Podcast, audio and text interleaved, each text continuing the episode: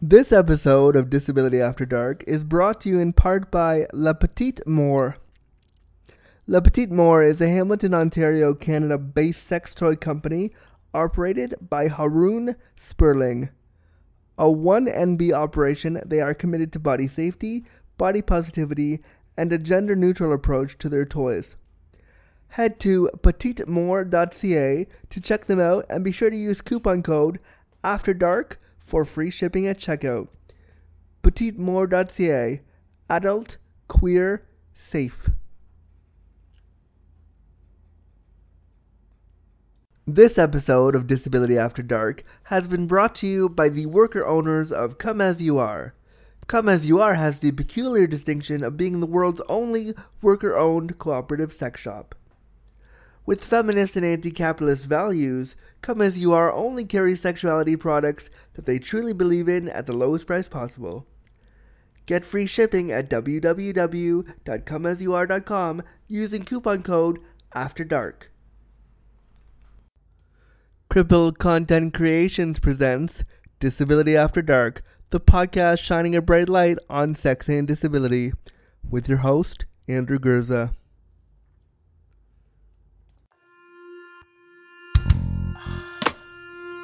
Disability After Dark with Andrew Gurza, shining a bright light on sex and disability.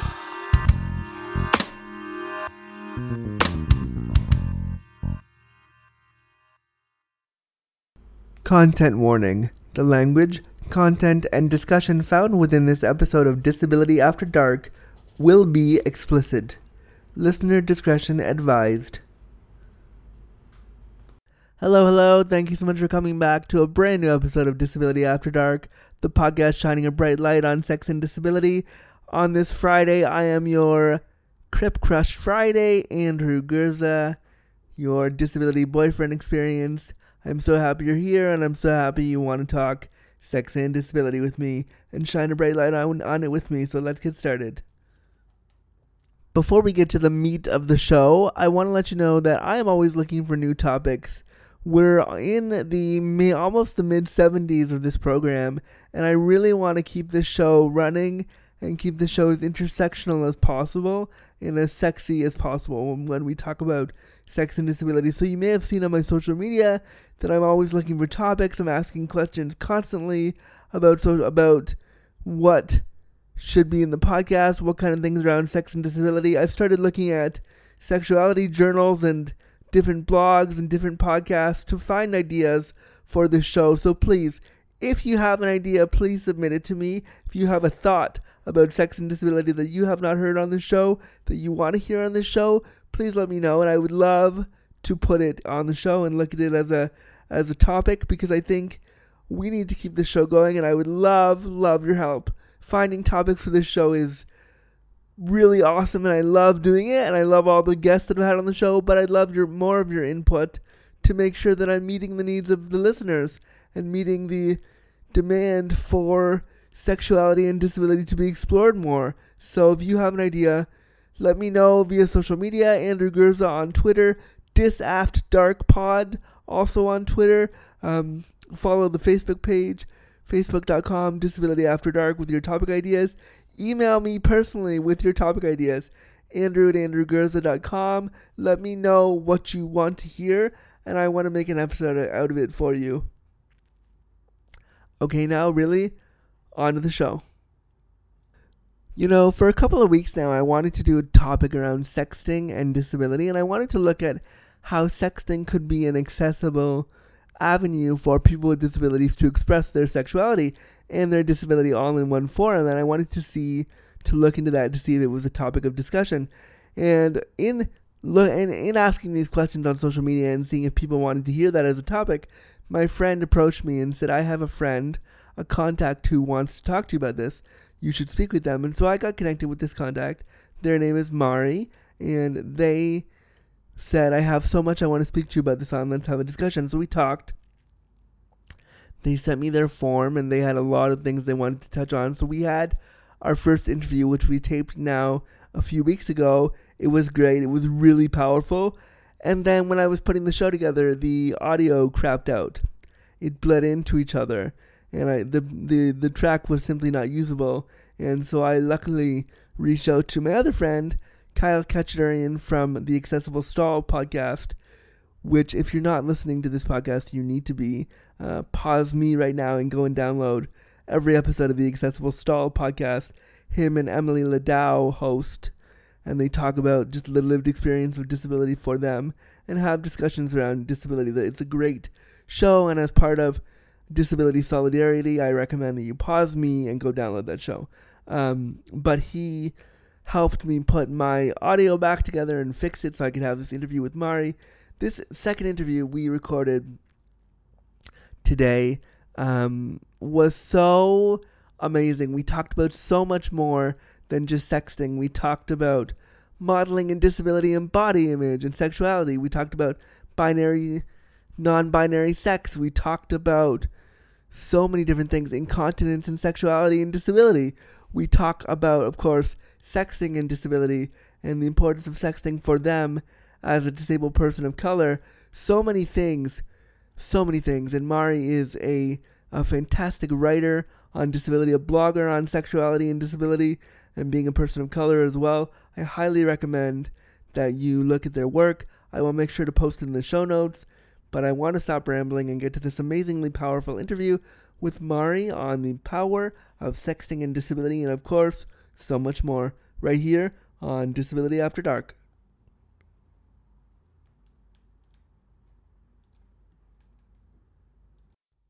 Mari, thank you so much for coming on Disability After Dark. How are you today? I'm great. Thank you for having me. I'm so happy you're here. This is the second time we've recorded this amazing interview because, well, Audacity and programs don't want to work. So we're trying it again. I'm so happy you're here because our first interview was amazing, and I'm glad we get to do it again. Me too. Awesome. So why don't you just introduce yourself and tell us who you are, why you're awesome, and let us know about your preferred identities and/or pronouns. So my name is Mari Ramsewak. I am a freelance writer and I guess now a freelance model. I am non-binary as well as disabled. I identify as disabled because I was born with spina bifida, which we can get into a little bit more later.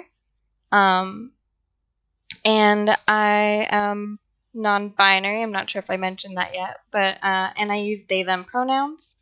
Yeah, was that? That's awesome. I don't think you had mentioned in our first try at this that you were a freelance model. That's cool. How did that come about? I just had a friend who is also disabled and models, Rachel Romeo, and they're just like a really great person, and like they were like encouraging me to like try it out, and I decided to give it a shot, and I'm just in the starting out phases where I'm just building my portfolio really. That's great. That's awesome. I've done some like photo shoots and things here and there, and it's, as a disabled person, it's interesting to model because there's all this stuff with your body that you always like. There's a lot of I love doing it, but I'm also confronted with my own internalized ableism all the time whenever I'm in front of the camera. Did you feel that? Oh, definitely. It's a really weird experience because at some points it can be like super empowering. But at other times, you know, you're still kind of moving through an industry that's very based on, you know, desirability and normative standards of what desirable means. So, like, yep. You know, as a disabled person, there's definitely a lot of stuff that I'm very self-conscious about, different parts of my body that just don't do the same things. And there's also things like I can't wear heels for safety reasons. So it's very interesting to kind of be in a field that values the, like, not only height, but like the appeal of like the heel, and especially very like thin, tall ones. Yeah, which for you, given your disability, it's just not, it's a safety issue for sure. Yeah. I like the amount of ankle usage that I have. I like to keep it that way. I know. I as a non-ambulatory wheelchair user, I'll never know what that is, but I appreciate that that's a thing for you. So you talked a minute ago about how you have spina bifida. And so the question I have here is, in what ways does disability play a role in your life? Can you elaborate on that a bit for us? Sure. So with spina bifida, what it is I was born with the kind of like fatty sack on my spine, which kind of messed up my nerves. I have like a lower back one, so it kind of only affects everything below my waist, I guess. So part of that is I don't have full strength in my legs, so I use a crutch to walk most of the time. It also affects my ability to do things like use the bathroom. I also have like parts of my legs that I can't actually feel, which is very like weird to have just like patches of like sensation. So like below your knee is numb? It's like, it's more the backs of my legs. It's very strange how our nerves actually work. It's like higher up is like the front of our legs and lower is the backs. So kind of like the backs of my thighs and the like my calves, I don't have as much sensation. Okay. Which is I didn't actually notice until a physiotherapist actually compared the difference, where she ran her leg, or she ran her hand up one part of my leg and then up the back part, and I was like, those are completely different sensations. I've never really actually paid attention before. So it was really interesting. I even have like a burn on my butt from sitting on a hot rooftop, because I couldn't actually feel that the roof underneath me was so hot it was actually burning me. Wow, that's kind of cool if it wasn't so scary at the same time. Yeah. I know it's something that a lot of people who deal with paralysis have to deal with. One of the things my physiotherapist brought up was for some people who can't feel their laps, computers can actually pose a danger, because the heat from your laptop, if you can't feel it, can get so hot it can cause burns. So yeah, people who can't feel their lap actually have to like pay attention to make sure that their computer isn't hurting them without them noticing. And I can imagine the same would be true of like phones and cell phones and things, because they generate heat. Yeah, we don't realize it, because it's it's such a tiny. We think it's such a tiny thing, but it's actually like the way our technology is now. Like having a phone in your lap, especially as like a wheelchair user who may or may not have paralysis, that can pose a huge giant risk. Yeah, for sure. Things that I never thought about, and I realized. I did know you were a model. I was thinking about it because I noticed your pictures the other day on Facebook, and I was like, those are amazing. So I'm excited for those. Are they gonna go wide, do you think? Those ones not particularly. I'm not submitting them anywhere. I'm really just focusing on building a portfolio and like getting the skills. I'm still learning a lot. Modeling is very much about figuring out what works for your body, not only physically but kind of visually. And it's very interesting how sometimes how we think we look in our head is very different from how we actually look, and it's kind of getting in touch with that is what I'm doing right now with all of these shoots.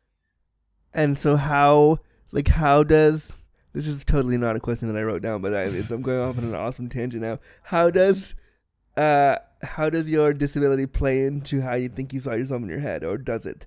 So, in my head, for some reason, I have this vision in my head that I have like these very bulky legs. I think it's just the kind of fantasy version of me that I have. And so I did like a bunch of poses where I kind of like made room for these thighs and these like calves that didn't actually exist. They were just in my head. So like my legs are like ridiculously wide open in places, or just like they just look very different from what I imagined in my head, which is, you know, kind of, I have an obsession with like big calves, probably because I have very little calf in real life. So you know what's funny about that? I have the same. I get turned on by a dude's calves because I don't have calves or any leg muscle to properly speak of. So when I see somebody like that I'm into who has like nicely well developed anything below the knee that's well developed, I'm like, I'm all about this because I can't walk and you can. So I'm gonna take advantage of it. It's a really weird, it's not a fetish, but it's like I'm into you if you have big calves. It's the exact same thing where it's just like, oh, muscles. Like I don't see that on myself. So it's just so intriguing, and it's just so like, wow, that's what legs can look like. Yeah, I feel the same way about like people with like their feet when I watch people walk around. Mm-hmm. Like I'm not able to walk at all. So the idea that somebody's walking around and I always watch them and go, what does that like feel like to be on the soles of your feet? Because when I stand, if I do stand, it's like on my little toes, on my tippy toes. Mm. So there's no, like, it's very rare that I would ever get to be on the balls of my feet. So I always watch people walk around being like, what is that sensation like? How does that's, and I mean that the idea is not sexy, but it's appealing to me because it's something that I don't know. Yeah, I have an idea of what you're talking about because, as I mentioned with not being able to wear heels, I've always admired people who can like dance in heels or, you know, just really do anything in like big, tall heels that are just kind of impossible for me. But it's kind of, you know, watching somebody even like run in a pair of heels is kind of like, it's just fascinating and like not necessarily sexual, but like just appealing and attractive in a way that like is hard to explain. I totally get it. It's not necessarily like a primal sexual thing, but it's like, this is something that I'm going to remember for later and I'm going to like hold on to because, and it's how we, I think, unfortunately, because of ableism and internalized ableism, seeing those images and remembering those images are how we, even as disabled people, create our ideals, because we see everything that we don't have in these like heroic figures that we trump up in our heads, and then that's the ideal. And I mean, it would be really awesome if we could do the same thing looking at like a wheelchair user, or looking at like somebody with a completely different way of walking, or not walking at all, or what, you know, however it is, and transfer those ideals of like want and desire to not that I want to be a wheelchair user necessarily, but I really admire how you move that chair, or how you do this, or how this happens, or, you know, changing the narrative up a little bit so that our sexual ideals can shift a little bit. Yeah, that is kind of like the ideal world, and I think that feeling that you're describing is a lot of what is driving me to do this modeling stuff, because it is something that I am like working through, is this kind of trying to get over the obsession of idealizing thick, like strong legs, and kind of trying to turn that narrative and be like, okay, like just because I don't have these like strong bulky legs, that doesn't make my legs any less desirable or any less attractive than those legs. And so I find that while I'm doing this, it's kind of a narrative that I have to build in my head, and it's not always like an easy thing to do. Like, definitely looking back at photos and seeing my body not look the way that I've wanted it to look, and trying to change that perspective in my own mind. It's I feel like the modeling is more for myself than for other people in that sense. Totally, and I mean, that's, it can be hard too when you're modeling. I've done it too. I've taken like sexy boudoir photos of myself for magazines and things, and sometimes just for myself. And when the photographer has never worked with a disabled person before, they don't know how to direct you, and they don't know what to say to work with your particular body type, or you know, your how they don't understand how your disability might play or not play into what they want. So I've had photographers sometimes tell me like, "Oh, turn your face this way," and then realize that I can't, or realize that my body doesn't turn that way, mm-hmm. and go, "Oh, okay," and you can see them like not sure how to direct somebody. So I think photographers who are taking pictures of disabled models need to maybe take a course on how to discuss, you know, body image in that industry, and I think that might change. This is totally a tangent that I wasn't ready to go off on, but it's awesome. I think that might change how we look at, you know, disabled photography, because it is out there, but I do agree that a lot of it tends to be from a unnecessarily ableist viewpoint, because we as disabled people are dealing with our own internalized ableism when we're in front of the camera, and then the photographer or the team of photographers are also dealing with ableism whether they realize it or not when they take the picture. So there may be a way to change the modeling industry when we talk about like pictures and what is sexy and what is sensual, by changing the way we talk about bodies in front of the camera, maybe. Definitely, and I know like the ableism in photography is a real thing. I know there's been issues with photographers cutting wheelchairs out of photos, or you know, not knowing how to place a wheelchair user in a photo, or someone with a mobility aid, or, you know, different aids for their bodies and things. And it's definitely something that should be a part of, you know, skill building for photographers. Every photographer should be able to take a photo of a disabled body and, you know, not feel uncomfortable and feel like there's no way to present the body in a pleasing way. And yeah, in a positive light that is, you know, welcoming to everybody. Mm-hmm. That was an awesome tangent. I'm glad we got to go off on that journey together. So how does all of this, not the photography part, but to get back on track with my line of questions that I wrote down here, how does your disability affect your sex and your sensuality and your sense of sexuality? Well, in a ton of different ways. As I mentioned, like, in terms of sensuality, like there's different parts of my body where like a sensual touch just like won't work. It's kind of why I do like a little bit of kink in my life. You know, the fact that I have reduced sensation in the backs of my thighs and the backs of my legs makes it so that like a gentle touch there isn't necessarily going to work for me, but like a spank will. But that's kind of hard. Exactly. And, you know, it also means I can withstand a harder spanking. So just throwing that out there. I'm pretty sure that like my ears literally just perked up like, oh, all right. That's awesome. Yeah. Is there any, and you, so you said in a bunch of ways your disability affects your sexuality.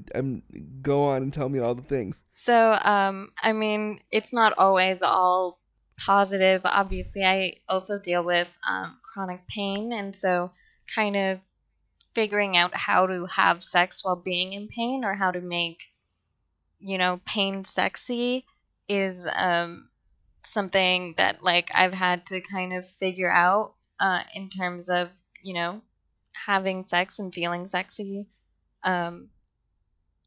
And then there's also, this is something I think I didn't bring up the first interview round, but I'm feeling a little bit more open this time around, so I'm just going to go for it. I also deal with incontinence, which is something I'm very embarrassed about most of the time. It's something I've struggled with a lot, and it definitely makes it harder to do things like hook up or, you know, like have casual sex, because there's always that kind of worry like, oh, is this going to happen this time? How do I prepare for this? How do I prepare the other person for, you know, the possibility things are going to get a little bit messy, I guess.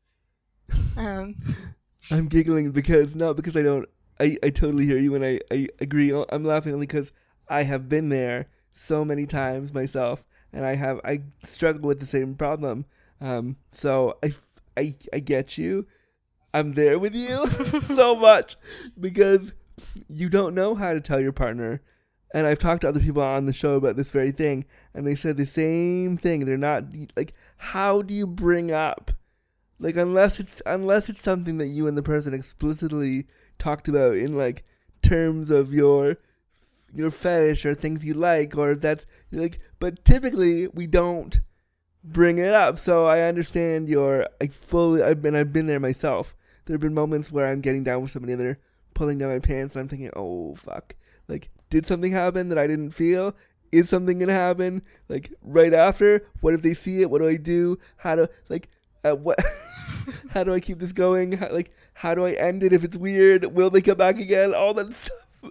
Yeah. It's very real. And even just, like, even before hooking up with someone, it's always, like, a thought process. Like, how do I prep for this? Like, do I clear everything out now? Like, how much of my day should I, like, put aside for just preparing, like, contingency plans?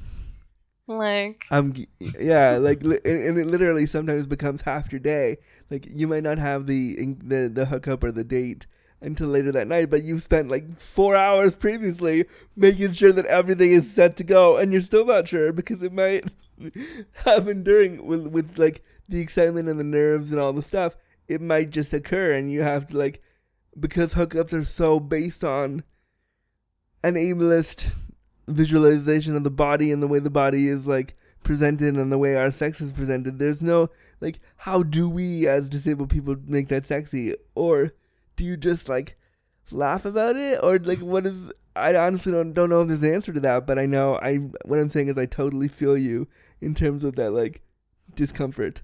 Yeah, and it's also that, definitely part of it is that kind of expectation that hookups are supposed to be, like, very unemotional and very, like, separate. Like, you hook up and then you leave. You don't need each other's names. You don't need to be in each other's lives. But having that conversation is also almost very intimate, especially if you don't have it very often. And so it's like, how do you keep this a casual hookup while also disclosing personal health information? Yeah, that's a whole podcast right there. We might have to do a panel discussion or have you back for another whole episode. Like, it's a whole other tangent that we could. This podcast will be 2 hours if, like, so many things. Maybe there'll be a part two. There might be a part two. I would be down for a part two. I am. Already, like, I've already planned it out. I'm already ready. It's happening. So tell me about, well, before we get into why I really wanted to have you here, because we met through a mutual friend of ours, Kate Welsh. Hi, Kate. Mm-hmm. I know you're listening because I'm going to make you. You're awesome. So before we get to why you're here, because we're going to talk about sexting and disability today, I was looking over your portfolio yesterday, because that's one of the cool things about being able to do the interview twice is that I actually got to do proper research this time on who I was talking to. Gasp. Shock. Because I never usually do. So I actually did proper research. I felt very important doing it. And I noticed that you wrote an amazing piece for Feisty Fox Films blog. And you wrote about making the sex blogging community more accessible to queer disabled people of color. That's, first of all, amazing, because When do we ever hear those two intersections come together? Never. Awesome. So first, why do you think it is inaccessible to disabled people of color, and what are some examples of this? So, for me, it's kind of the lack of role models is a major part for me. Like, when we talk about blogging, a lot of the time we talk about how accessible it is for everyone, but it's not always accessible. I know there are some bloggers out there, Feisty Fox Films included, Keith Sloan and Girly Juice, I know, has, tried to incorporate, things like image descriptions for screen readers, transcriptions for their recordings and things like that. But it's not kind of an across-the-board type thing yet. And especially in terms of the sex blogging community, there's not a lot of other bodies that look like ours out there. And there's not a lot of discussion around these kinds of topics. And I think a lot of these topics are also kind of still a little bit taboo. Like, this discussion of incontinence and sex, like, we're even, a little bit, we almost seem, afraid to say, like, like bowel movements, bladder incontinence, Just be real, let's just be real upfront about it. Sometimes I shit myself. Like, sometimes it happens, and that's all right. Yeah. But yeah, it's, like, even us who, like, we talk about disability a lot, it's still difficult even for us. And so it's hard to kind of pave the way in terms of blogging, to talk about disability and sex, and to also talk about how race and sexuality, like, and gender identity and all of those things come together. These are very, like, fraught conversations, and we already see how, polarizing they can be, for topics that are considered more normative, gender roles in sex, whether or not, it's heterosexual to be penetrated in some kind of way, when, it's hard to be that first person to go, oh, hey, also, like, sometimes I poop during sex, that happens, or, something like that. So, I think kind of that is one thing, like, that makes the blogging community a little bit inaccessible. Yeah, I would agree. And just, going back to your discussion of transcriptions and stuff like that, even looking at this podcast, I'll openly admit that I don't have transcriptions on this podcast, which I'm kind of ashamed to say, because transcription costs are so astronomical. I've looked into it, and I'm just like, I can't, there's no way on, like, disability funding on top of what I'm already paying for this show to go.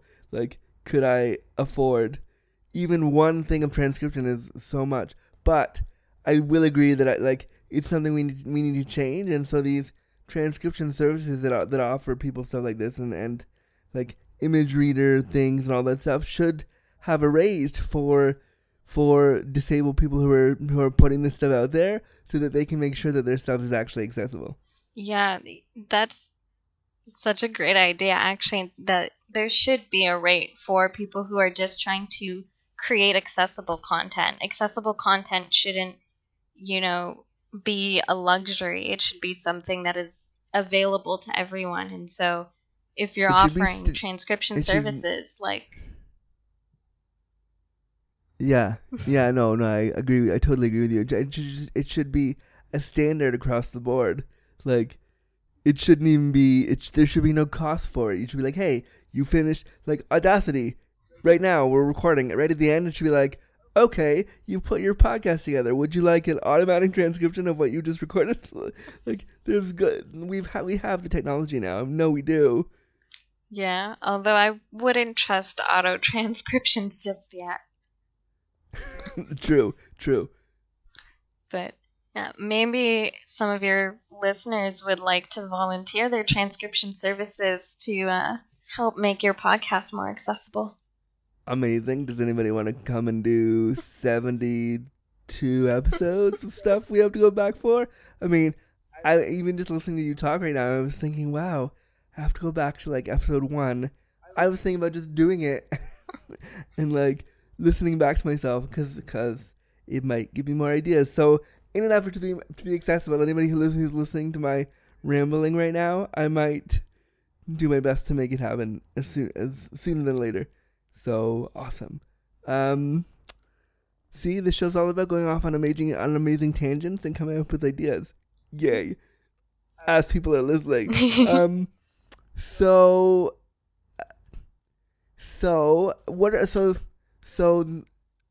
you talked about some of the ways that the blogging community is inaccessible, myself included. And how can we make the sex blogging community more accessible to disabled people of color and disabled people generally? So there's the kind of obvious, tangible ways, which is, just attempting to make your content more accessible. There are definitely ways that I can improve my content to be more accessible as well. Like, it's not, like you're doing badly or someone specifically is doing badly. It's, across the board where there's a tons of accessibility issues that some of us aren't even aware of yet, that we haven't even thought of, just because it's not really talked about. So I guess for established bloggers would be kind of drawing attention to the kinds of ways you make your blog accessible and reaching out for feedback to your community to figure out what would make your blog more accessible. But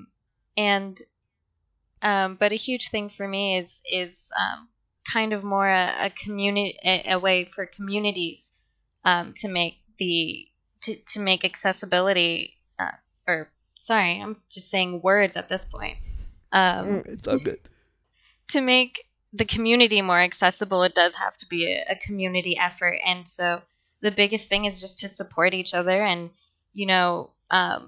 take care of each other. It's very difficult to do anything while you're disabled, much less, promote community and talk about issues that are very close to you.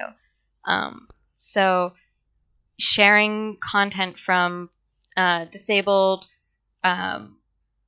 or queer or people of color, just bloggers in general, even if it's something that you don't experience or you don't necessarily relate to, if it's new information, share it, because it could relate to somebody who just doesn't know that person's out there yet. Yeah. And, for established bloggers, reach out and try and promote people within your community. Taylor from Feisty Fox did that by letting me write that guest post, which was, awesome for me. And it was also great being paid for my work. So like that kind of thing is, what we should be doing. It's one thing to say like, oh, I believe in inclusion and diversity. It's another thing to actually put the work into it.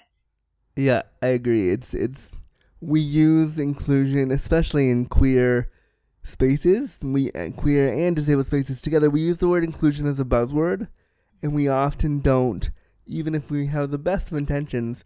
Again, both of us included. Even if we have the best of intentions, like sometimes we stumble and we don't follow through on the thing we just said. So I think we constantly need reminders to like, oh, how can I do this better? What can I do to make it more inclusive for everyone? Yeah, for sure. But I love that article, and everybody should head over to feistyfoxfilms.com, and it's there. Or it's on your portfolio, which will be in the show notes. Don't worry. So one last thing before we get to the big thing I want to talk about that you're here for today. One of the things you mentioned in your pre-interview form was that you wanted to talk about non-binary sex. And in our first interview, we had a whole awesome discussion about that, and I'd like to kind of recreate that. So I want to hear all about non-binary sex as it relates to disability. So I mean, I found myself kind of negotiating these two ideas of non-binary sex and disabled sex around the same time. I was kind of, when I was dealing with a lot of gender issues, I spent a long time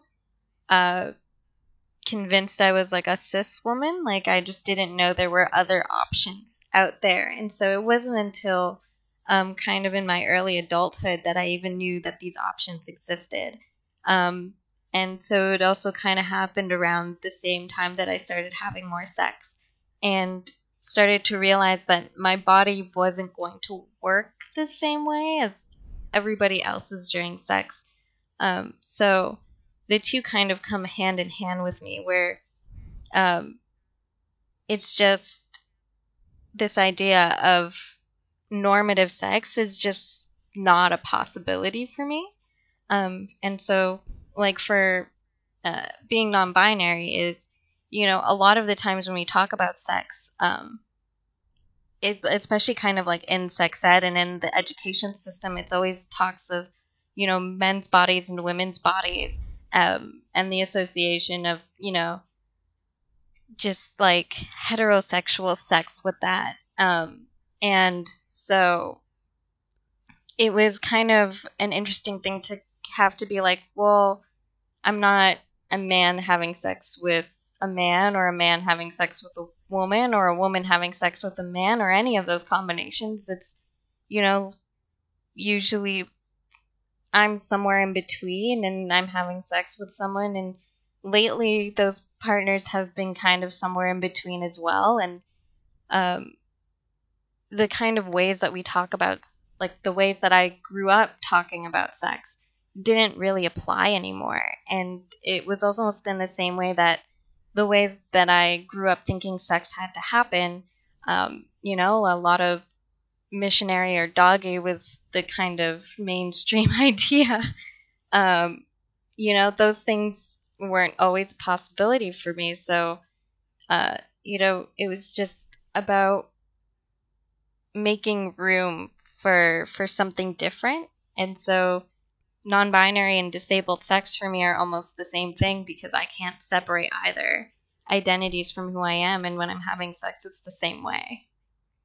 That's kind of awesome. And I was thinking about that too when I was writing out the question, and when we talked about it initially, we had said the same thing. We said, oh yeah, like binary and disability are really linked to each other, and non-binary identity and disability are really linked. So I think it's really interesting that you were able to put disability kind of in there for yourself. And I'll say the same, like, when you were discussing doggy and anal sex a minute ago, I did a whole episode on why anal sex is is not accessible to me. So I fully feel you there for sure. Definitely. Is there any other cool points about non-binary sex and disability you wanted to bring up? There's nothing I can really like put into words at the moment.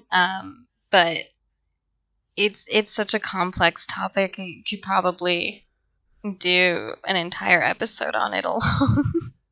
We might. Listen, I just thought we today, just in this discussion, have come up with about 3 different podcast episodes. I will have you back multiple times for multiple different topics. I am always happy to join you. So excited. Tell me about... So we want to talk about sexting and disability. Mm-hmm. So we initially talked about how we wanted to talk about the importance of texting as an accessible option for disabled people to express their sexuality. What are your thoughts on that? So one big thing for me is that because I deal with a lot of chronic pain right now, like even today the weather has me feeling a bit achy, and if you had asked me to meet you somewhere, I would have canceled about 2 hours before. Yeah, because the weather is shit today in Toronto. It's horrible, and I'm so glad that we were able to do this online. But I'm not always able to, you know, physically be with a partner, especially if I have to, like, go out to meet them. I fortunately have a live-in partner, which makes things a little bit easier for me now. But before we lived together even, sexting was a huge part of our relationship because, you know, just because we couldn't physically be with each other all the time didn't mean that we didn't want to be. Yeah. And it was a great way to kind of express my sexuality and express interest in a partner without being able to physically be with them, and also without having to perform certain things that would have been difficult for me at the time. It's also kind of nice to be able to just pretend you can do things that maybe you're not actually able to do. So in a way, sexting allows for, like, a bit of the fantasy to creep in a little bit and let you let go of sometimes the reality of chronic pain and chronic illness. For sure. Like, you know, chronic pain isn't usually a feature in my fantasies, and when I'm sexting, I'm not, you know, usually saying things like, oh, like, I can't bend over for you because my hip hurts. You know, you can just be like, bend me over, and, you know, like, it's happening. And even if, you know, you can't actually do it in person, it's still nice to be able to live out the fantasy in some way. And I'm a huge fan of the written word as a writer. It's nice to, there's nothing wrong with fantasizing about those things. And I think, like, it's nice to be able to enjoy pleasure even if you're not actually necessarily doing the exact things you think would be pleasurable. You still can find a middle ground for you somewhere. Yeah, and one of the things that you had mentioned in the last time we talked, and one of the things I want to get to because I thought it was really salient and super important to the discussion, was you mentioned that when you text somebody as a disabled person, you can kind of gauge their level of comfort with your reality as a disabled person. Can you talk more about that? Yeah. So usually for me, it's so when I'm online dating, you know, meeting someone from Tinder, that kind of thing, the texting beforehand is a major part for me because I have started disclosing my disability kind of up front. And I've actually been having this conversation with a lot more people. As you know, for disabled people, especially if you're visibly disabled, that first date can be very daunting because you don't know how someone will respond to, you know, your mobility aid or whatever makes it visible for you. So kind of being able to have that space where you can safely be like, by the way, I use a cane when I walk, so when I get there, like, don't be concerned, I'm always like that, kind of a thing. It also gives the room for the other person to kind of have their reaction, but not necessarily in your face. Although I think you've had a different story related to that. I'm trying to remember exactly what the story is. I have several stories about when people have reacted to my face about things. So many stories, and I can't think of the one I mentioned at the time, but you were messaging someone online, and I think... Oh, yeah. All right, now I remember. Yeah. So I was messaging this guy online, and granted, he was 8,000 miles away, okay? So nothing was ever actually going to happen, but I thought he was hot, and I felt the need to tell him so. And I messaged him and I said, hey, how are you? We should like talk some more, you know, just being polite. And the response I got was the barf emoji. And I didn't know what to do. So as a way of lashing out, I posted it online and I was like, this is what it's like when you try to date and you're disabled. And I put it out there and people, of course, were rightfully like outraged for me. I am too. Yeah, I appreciated it, but it's like, so I think texting can be an accessible option, but it can also lead people to not be so kind to you because they don't have to deal with your actual reaction. They don't actually have to feel hurt. They don't have to see you're hurt, so they can do anything.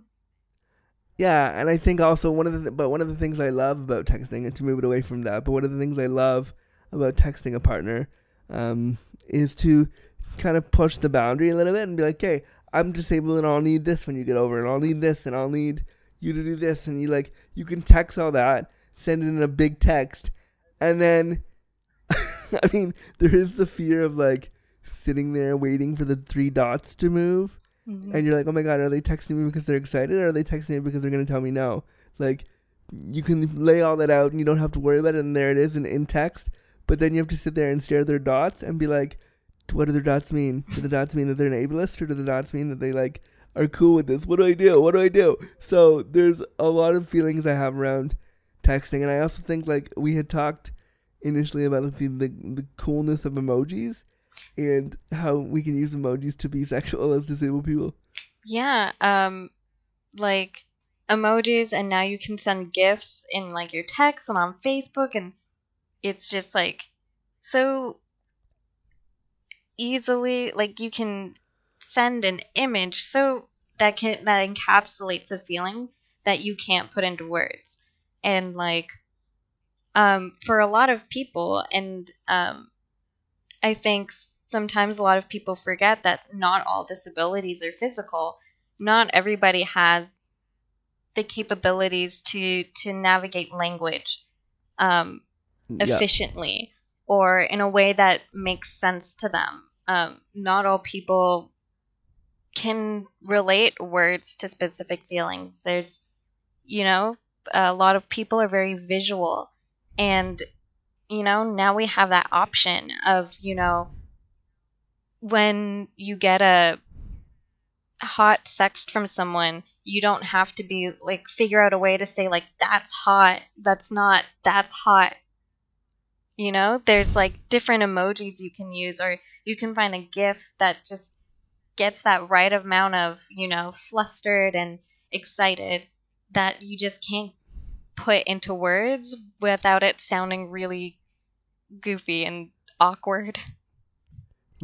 For me, the sex emojis that I would use, just so we all know, everyone that's listening, my sex emoji would be the wheelchair sign, a flame for hot, and an eggplant.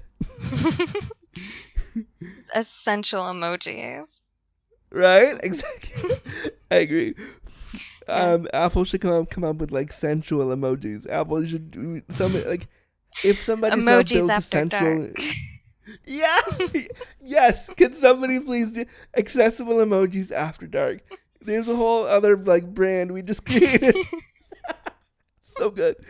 Can you share some of your sexy emojis that you use with your disability? I'm a big GIF user, and okay. So with Android phones, I'm not sure if you can do the same thing with Apple, but on Android phones, you can use the Google keyboard, which has a GIF search bar built into it. And so you can search just like you would search on Google for specific GIFs. And so I typically just find all the porn GIFs of the things that I want done to me or to do to another partner, and just send those off. Here you go. Just a little sneak peek of what's going on in my brain right now, just so you can have an idea. That's awesome. Especially because, sometimes to describe a certain act, it's a lot of words. And I don't know about you, but I can get tired out writing a long text. And to be able to just send a GIF that's just the exact thing, it's I don't have, how they say a picture's worth 1,000 words. Well, GIFs are 10 pictures put into one, so. Yeah. GIFs are worth 1,000 sexy moments together.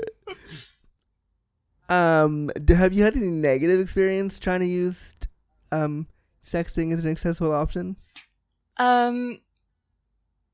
It's not always convenient. I guess. There are times where, you know, somebody's at work or not available to you, and you know, if you try to send kind of a sexy text at the moment, you know, it can be, you know, awkward for them, or just like a time where, you know, maybe someone's looking at their phone. So it's a lot of like kind of trying to plan it out still, where you're like, okay, like, are you somewhere where you can be on your phone? Are you, you know, that kind of thing. But I think for me as well, I typically only sexted with established partners.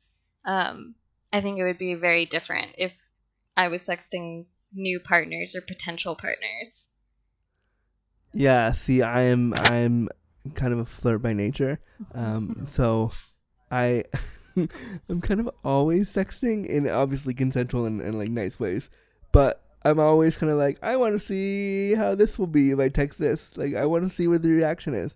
And I think part of it is because I want to see at what point will their ableism become real, and at what point will my disability become too real for them to handle, and at what point will this all have to stop. So constantly when I'm texting somebody that I'm into, I'm always straddling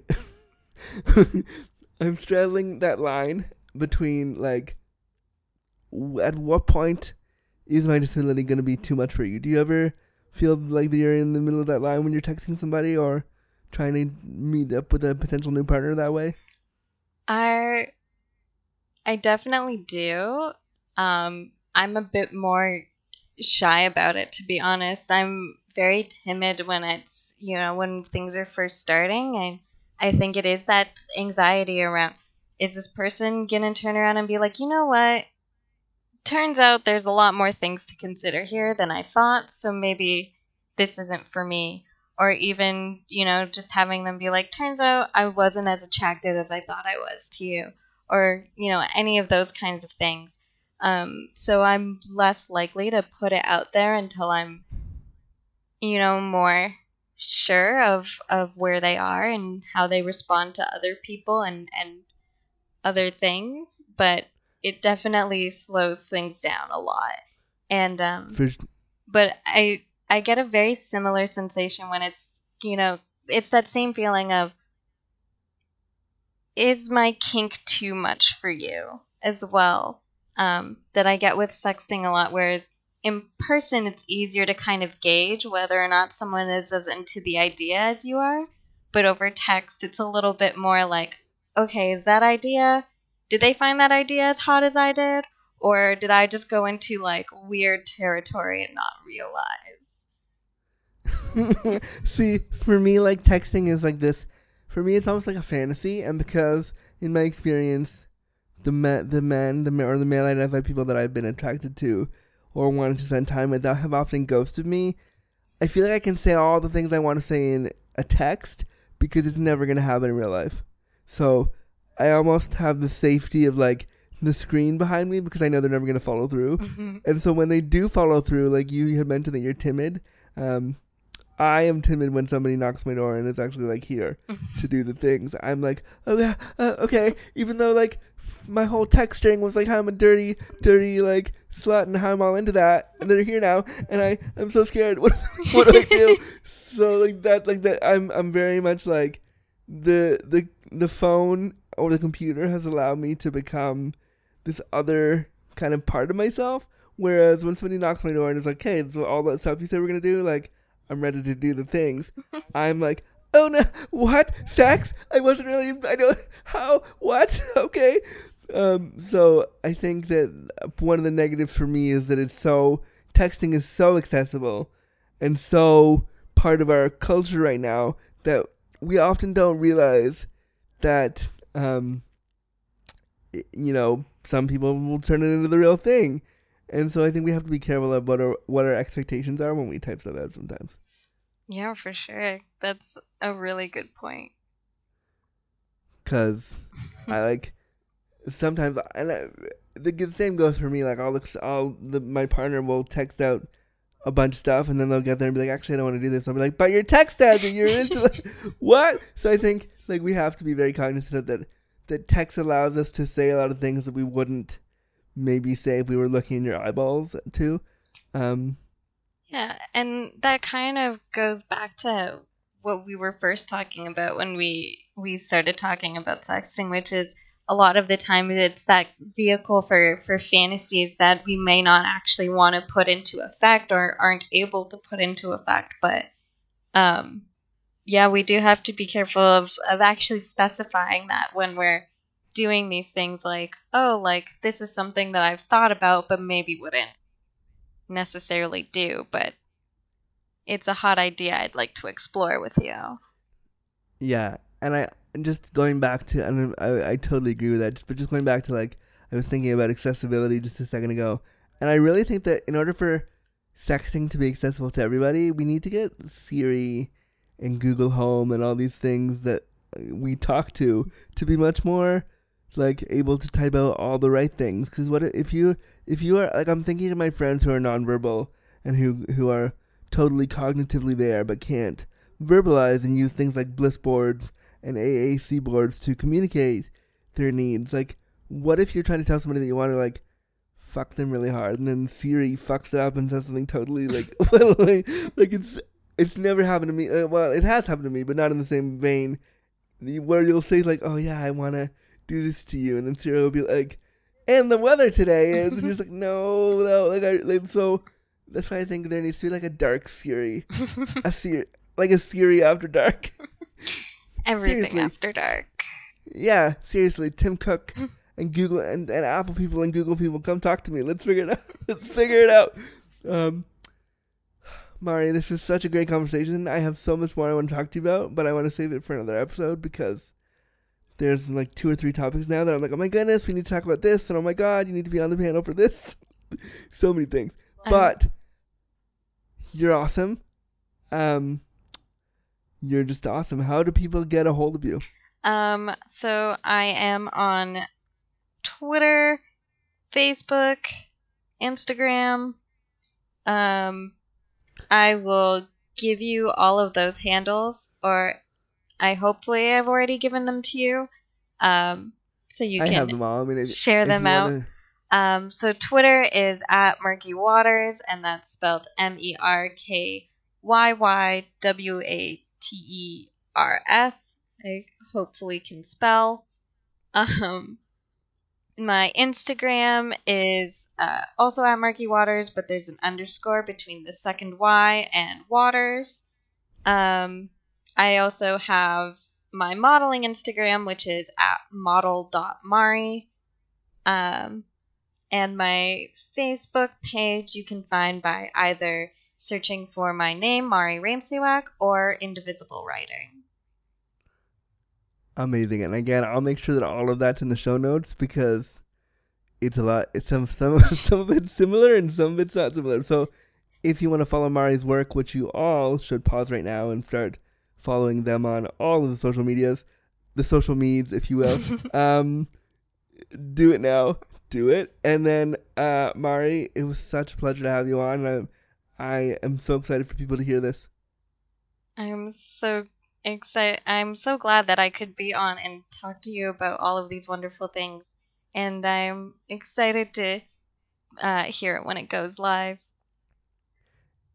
And before I forget, actually, it's going to go live right around the same time that we are doing a thing. So I'm going to plug it because I can.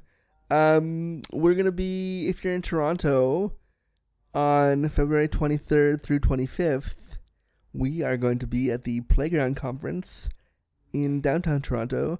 And all of you who are sexy people who want to go to a really, really inclusive sex conference run by our good friends from Tell Me Something Good, Samantha Fraser, you should go to playgroundconf.com and check out the schedule because there will be a live version of this podcast there.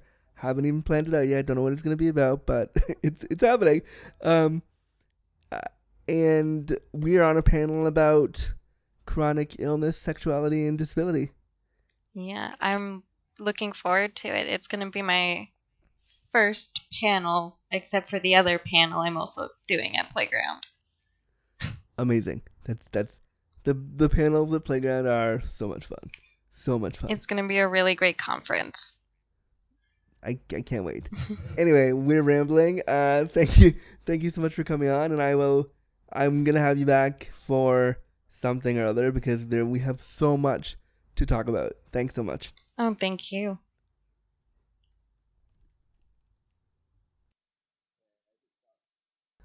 Okay, listeners, I could have talked to Mari forever. We could have talked for another two hours, and I want to have them back on the show to discuss different things throughout the course of the show because we had so much we could have talked about. But I found this interview really, really important and really, really necessary, I think. It was really so eye-opening, some of the things they said to me about their disability and sexuality and what it meant for them.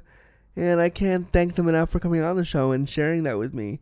I love hearing other people's stories, and I love hearing how their intersections around sexuality and disability affect them. And I certainly hope you enjoyed the show. Check out the show notes for their contact information and the ways to get a hold of them and follow them, their work. You really should, because we need more people learning about the intersections around sexuality and disability. And Mari is someone who can provide you a great light on intersectionality, sexuality, and disability. So I'm really glad they were on the show, and I'm sure we'll hear from them again. All right, so that's another episode of Disability After Dark, and I want to thank you so much for shining a bright light on sex and disability with me. If you want to follow my work, you can head over to www.andrewgurza.com. If you love the show and you're listening to us on iTunes, please, please, please rate and review us so more people can find the show. You can also follow Disability After Dark on all the socials. On Twitter, we're at DisAftDark. That's DisAftDarkPod on Twitter, or of course you can follow me directly at Andrew Gurza, or on Facebook at facebook.com/disabilityafterdark. If you want to support the program, you can do so via Patreon. As little as $1 a month helps me keep this show going, and I can't thank you enough for all your support.